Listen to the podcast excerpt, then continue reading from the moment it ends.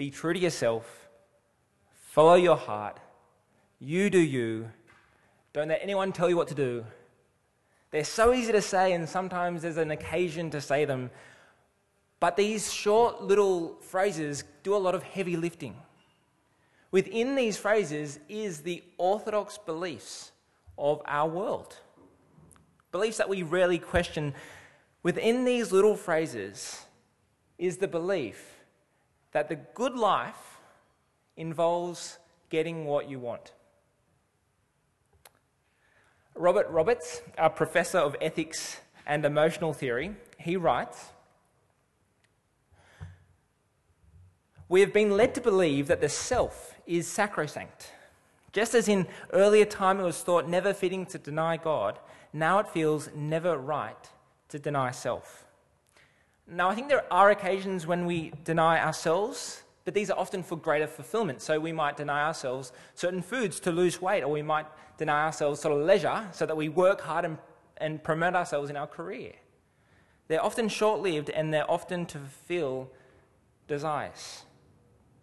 Self fulfillment is a real thing in our world, and I don't think self denial really is at all.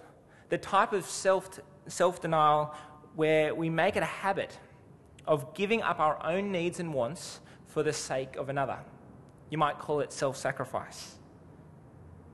There's a BBC documentary called The Century of the Self. It's on YouTube and you can watch it for free. It's about how corporations, hand in hand with the advertising uh, industries in the last hundred years have made us want things that we don't need so that life can so easily become about relentlessly chasing our wants. Now, it's into this context that Jesus' words cut right through. Verse 24 of the passage we read Whoever wants to be my disciple must deny themselves and take up their cross and follow me. We're going to look at the call of Jesus. We're going to look at the why and the how. So, first, let's look at this call. As Jill said just before, in the previous passage, Peter gets it right. Finally, Peter gets Jesus right. He is the Messiah, the Son of the living and true God. And then, then just a moment later, Jesus describes what must happen to, to him, to, to Jesus, because he is the Messiah, the Son of the living God. He describes having to go to the cross. And out of loyalty, Peter says, No way, Jesus, that's not going to happen to you. And in response to that, Jesus says to Peter, you might remember, Get behind me, Satan. Really strong words. Get behind me. In other words, Jesus is saying to Peter, Get behind me, follow me. Don't, don't go off your own thoughts about what the Messiah should do. Get behind me, follow my way. And that's exactly what Jesus says to the rest of his disciple, disciples in verse 24. Whoever wants to be my disciple, disciple means apprentice, whoever wants to learn my way must deny themselves and take up their cross and follow me. Now, if you want to get Jesus right, you've got to understand this. This is a key idea for Jesus. This, this um, way of putting it, this, what, it, what it means to follow Jesus, is repeated seven times in the Gospels. This is really important. And I don't want you to miss the word must. Just as it was a necessity for Jesus to suffer, he said he must go to Jerusalem to suffer at the hands of the scribes and the Pharisees we get another must here. It's a necessity for all who are Jesus' disciples to deny themselves, take up their cross, and follow Jesus. Uh, writing at a time in, in Germany's history when Nazi was coming, uh, not Nazi, when, when Hitler was coming to power and very few Christians were opposing him, Bonhoeffer, a now famous theologian, wrote a book called The Cost of Discipleship. He saw that the, the church of his time taking grace really cheaply. They spoke about God's forgiveness, his, his free forgiveness, but it required nothing of the people. And so Bonhoeffer writes this A cheap grace is preaching forgiveness without requiring repentance. Cheap grace is grace without discipleship, grace without the cross, ultimately, grace without Jesus.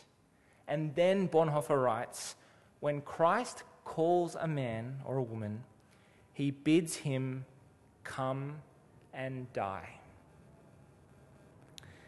When Jesus says, Whoever wants to be my disciple must deny themselves and take up their cross and follow me, he's saying, Come and die. There's actually something we do in our life together that symbolizes this this coming and dying, and that is baptism. Baptism is a symbol of a spiritual reality. That if you are a Christian, you've died with Christ and now live with him. Baptism is a symbol that you've died.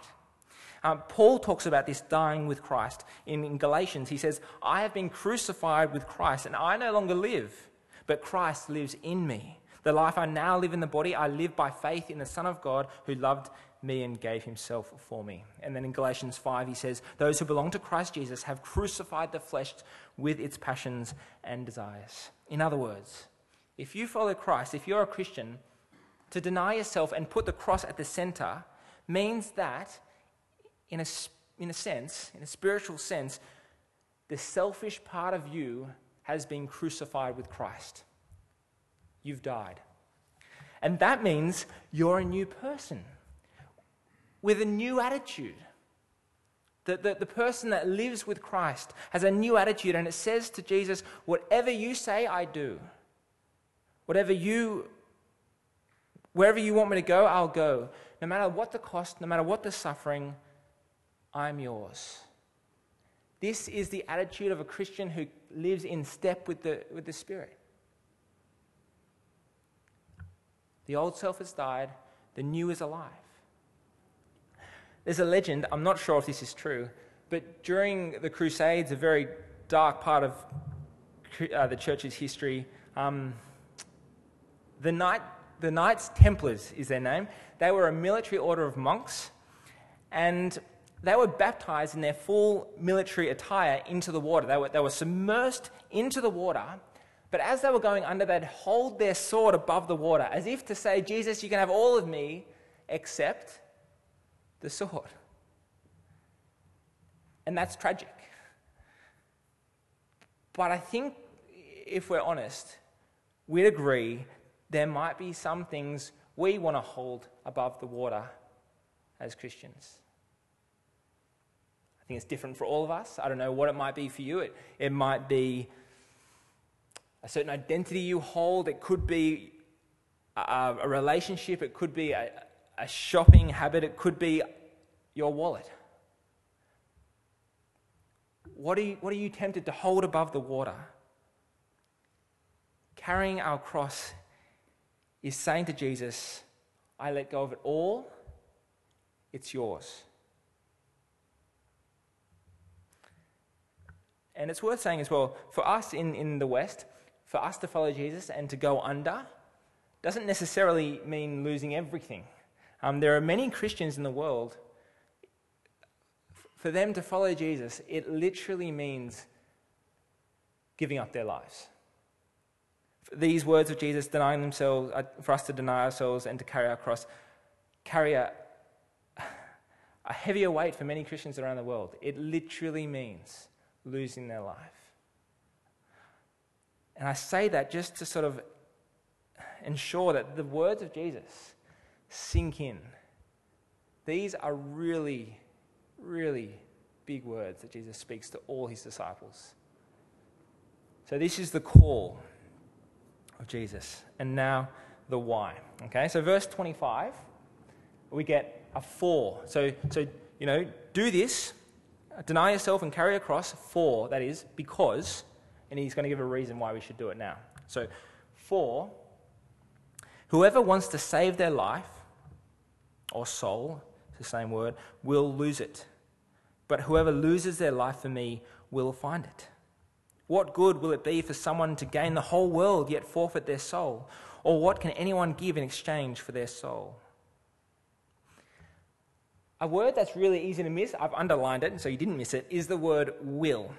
Whoever wants to save their life will lose it, but whoever loses their life will find it. We often assume that most of what Jesus tells us are commands, commands for us to follow. And, and verse 24, for us to, um, to deny ourselves and follow him, sort of sounds like a command, but it's more like an invitation. But we often assume that what Jesus has to tell us are commands. But the word will tells us this is not a command of Jesus. This is just what will happen in life. He is describing reality to us. This is the way life works, Jesus is saying. Whoever wants to lose, uh, whoever wants to save their life will lose it. Whoever loses their life for me will save it. He's just describing the way it works as, as a sort of a wisdom teacher. And so when it comes to life and our own desires, we have two options. He's sort of black and white here. Deny Jesus and follow ourselves, option A, we'll lose our life. Or deny yourself and follow Jesus, and you'll save your life. Now, I really want to quickly parse out how this works. This is the why. This is why should we do what Jesus asks us to do. This is the first reason that we'll find life. So, first, um, if we take option A, we deny Jesus and follow ourselves, a few things will happen to our soul. That is the deepest part of us, the part of us that holds all of our identity. Our physical selves, our mental selves, our emotional selves is all encapsulated by the word soul. If we, if we deny Jesus and follow ourselves, a few things will happen to our soul. So, first, we'll be unsatisfied. Human desire is infinite, and it cannot be satisfied by anything except the infinite. Augustine, a famous theologian of the past, says it really well Our hearts are restless until they find their rest in you, O God. So, this means that nothing other than our continual connection to life with God will ever satisfy us. No matter what it is we want, whether it's good, evil, or neutral, we'll never be able to get enough of it. We'll never come to the point of saying, Oh, I have enough. I mean, you could just think about this with the, with the sort of the secular pantheon money, sex, and power. Let's think about money for a second. Who wants more money? I'm guessing all of us want more money. And I think it'd be fair to say that many of us have enough money. Uh, the, the, the famous line by Rockefeller, he's one of the famous, most richest guys in the history of the world. He was asked by a journalist, How much money is enough? And his iconic answer was, Just a little bit more. This is the way life is. If we let what we want drive us, if our desires are insubordinate to nothing, they're sort of on the throne of our life, then we'll be left unsatisfied. Okay, that's the first one. Second, we'll disintegrate. So um, when we want is king, it, leads, it has a rule of, of anarchy. Uh, when we chase what we want and we don't get it, it can so often lead to anxiousness or anger. If we chase what we want and we do get it, it often means hurting those around us. It can mean breaking up relationships. It can even mean the close, the close of relationships. When what we want is on the throne of our lives, we come or we start to come apart. Relationships can break. Our lives can be torn by tension and maybe even guilt. When desire is left on its throne and we just do whatever it wants, it can disintegrate our life, pull apart our life. Um, and third, will be ruled by desire. Um, so, desire isn't in and of itself a bad thing. So, I think Buddha is wrong there. It's a great motivator, but it's a terrible master. So, when what you do is what you want to do, and you have to do that, that's where the problems lie. uh, one author puts it like this To live with uncrucified affections and desires is simply a matter of putting them in the ultimate position in our lives. Whatever we want becomes the most important thing. And the most extreme example of this, being run by desire, is the drug addict. They just have to do what, they, well, what has become a need for them to do. If we leave God out of it, our desires will become ultimate because they're all we have. Desires aren't all bad, but they're chaotic and they're deceitful, sometimes leading us into life and sometimes leading us, us off the edge of a cliff. They need to be subordinate to something. On the flip side, if we go with option B, if we deny ourselves and follow Jesus, we'll be satisfied. If it's true that our desires are infinite, and if it's true that they can't be satisfied by anything other than the infinite, then Augustine is right. Our hearts are restless until they find their rest in Thee, O God. If we follow Jesus, God in the flesh, we can be full. Even if it means denying ourselves of other things, we can still be satisfied. We can stop chasing desire. We can stop seeking fulfillment because we're full. I will be integrated. Uncontrolled desire brings anarchy, but desire that is ordered by Jesus brings wholeness. It brings integration. When you follow Jesus, you're getting the biggest thing right, and everything else finds, it finds its place around that. So it's sort of like when you're putting IKEA furniture together. The most important step is to read the manual. And then hopefully everything else will come into order. The most important step to life. Yeah, I haven't. I mean, I, I have. So I'm sort of a bit torn saying what I just said. Um, the most important, the most important step is following Jesus and everything else will fall into line. Um, and will not be ruled by desire, but will, will be motivated by love. Um, if what we want rules us, who knows where we'll end up or who will hurt along the way. But following Jesus, we know exactly where we'll end up. He tells us into death and through to resurrection. And following the King of love, we won't leave a trail of hurt behind us, but love will characterize our life in the decisions we make and the lives we live. So, this is to say that I think Jesus is right when he says, Whoever wants to save their life or soul will lose it, and whoever loses their life will find it. Deny Jesus and follow yourself, follow yourself, and you'll lose life. Deny self and follow Jesus, and you'll find life. Just before I mentioned Bonhoeffer's book, The Cost of Discipleship, and I think the sentiment behind that title is true.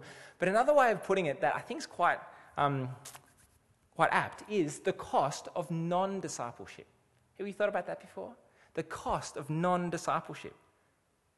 The cost of not following Jesus. One author puts it like this Non discipleship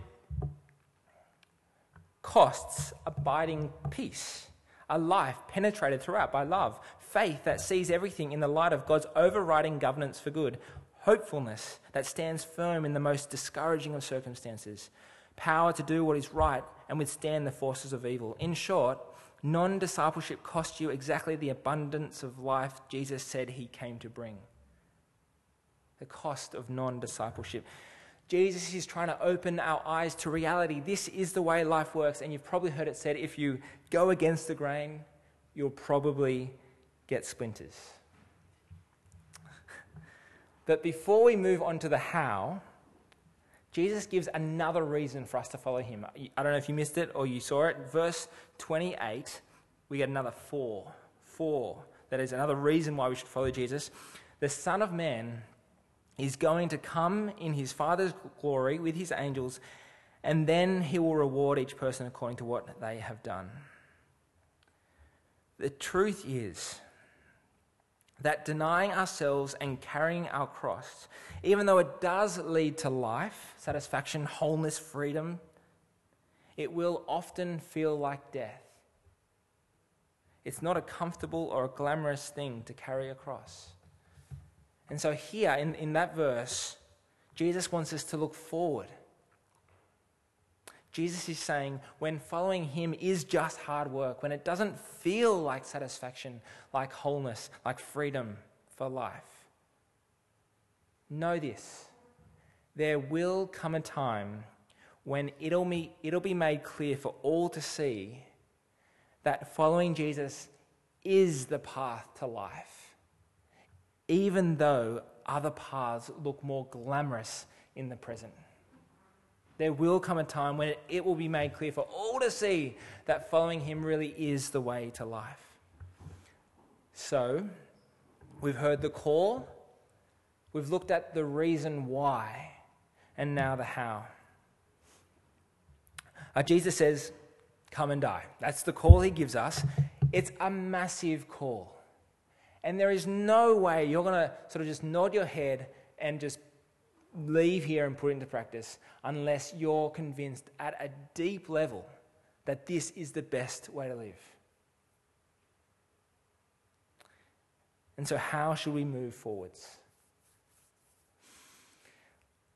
I think it comes down to the two musts.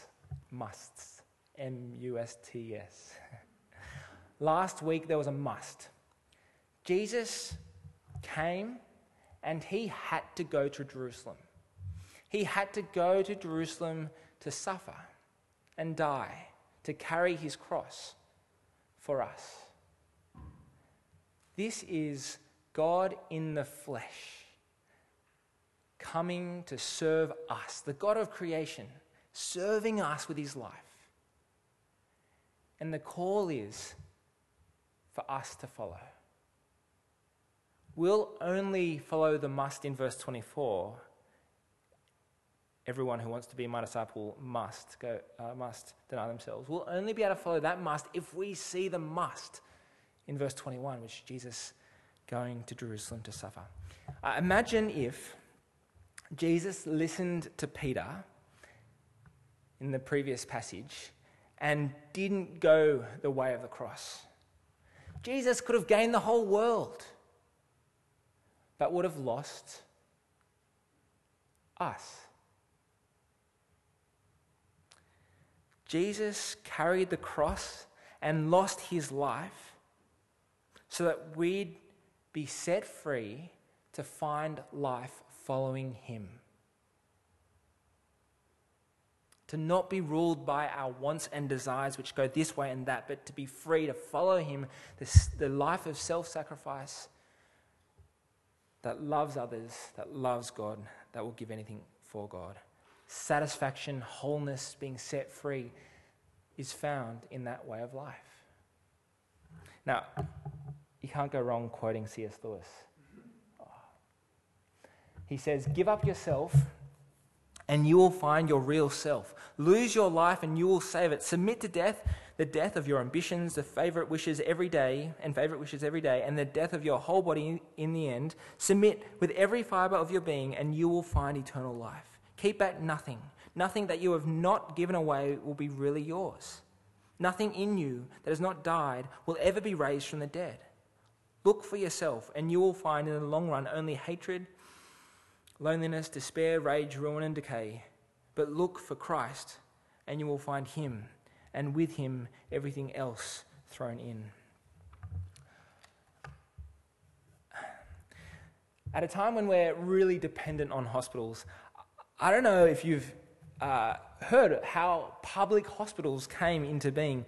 Um, the first historic, historically recorded public hospital was started by the self sacrifice of a Jesus follower. Her name was Fabiola, Great name. She was one of the wealthiest women of her time, the 4th century Rome. She read the Gospels. She heard or read about Jesus' self sacrifice and his call to his disciples to self sacrifice. And in the process, Fabiola changed history. She sold her vast holdings of property as the wealthiest woman in Rome and used that money to establish the first public hospital this was the first hospital that wasn't just available to um, injured soldiers, but for everyone. This was a big deal at the time. Um, a theologian at the time wrote of her uh, Fabiola broke up and sold all that she could of her property, and when she had turned it into money, she disposed of all she could for the benefit of the poor. First of all, she founded an infirmary, her hospital, and gathered into it sufferers from the streets, giving them nurses uh, to care for bodies worn with sickness and hunger, maimed noses, make sure I'm getting this right. Maimed noses, lost eyes, scorched feet, leprous arms, swollen bellies. How often she carried on her own shoulder, shoulders poor, filthy wretches tortured by leprosy. How often did she wash away the uh, purulent matter from wounds which others uh, could not endure to look at? This is an example of a life lived giving away, and in so doing, finding life itself. This is the paradox that Jesus is speaking about. Give your life away, and you'll find it. What might this look like for you? We need to be making self denial a habit, a way of life, a daily thing we do in the small things, so that when the moments of crisis come, when the bigger moments come to test us, our muscle memory will lead us to be faithful to Jesus without us needing to, thinking, to think about it. If we don't do it with the small stuff, we'll stumble when it comes to the bigger stuff. So, going back to the image of the soldier being baptized into death, but holding above his head the sword, what needs to go under for you? I think it's really important at this moment in time in your own heart and mind to identify something. We need to be faithful in the small stuff. Might it be the goals you have for your family? That mainly your goals are comfort and security. Maybe those ambitions for you and your family need to go under if they're the primary goals. Maybe it's ambitions you have for an investment portfolio. There's nothing wrong with investing, but if that's taking up and consuming too much of your thought lives and, and desires. Maybe that needs to go down too. Maybe it's a habit that you know is destructive to other people and yourself and even your spiritual life. Maybe that habit needs to go under. Maybe it's the way you spend your money. If somebody had a, a look at your bank statement, would it be obvious that you're a follower of Jesus? What needs to go under? Jesus says, Anyone who follows me must deny themselves, take up their cross. And he promises that it's the way to life. Let's pray.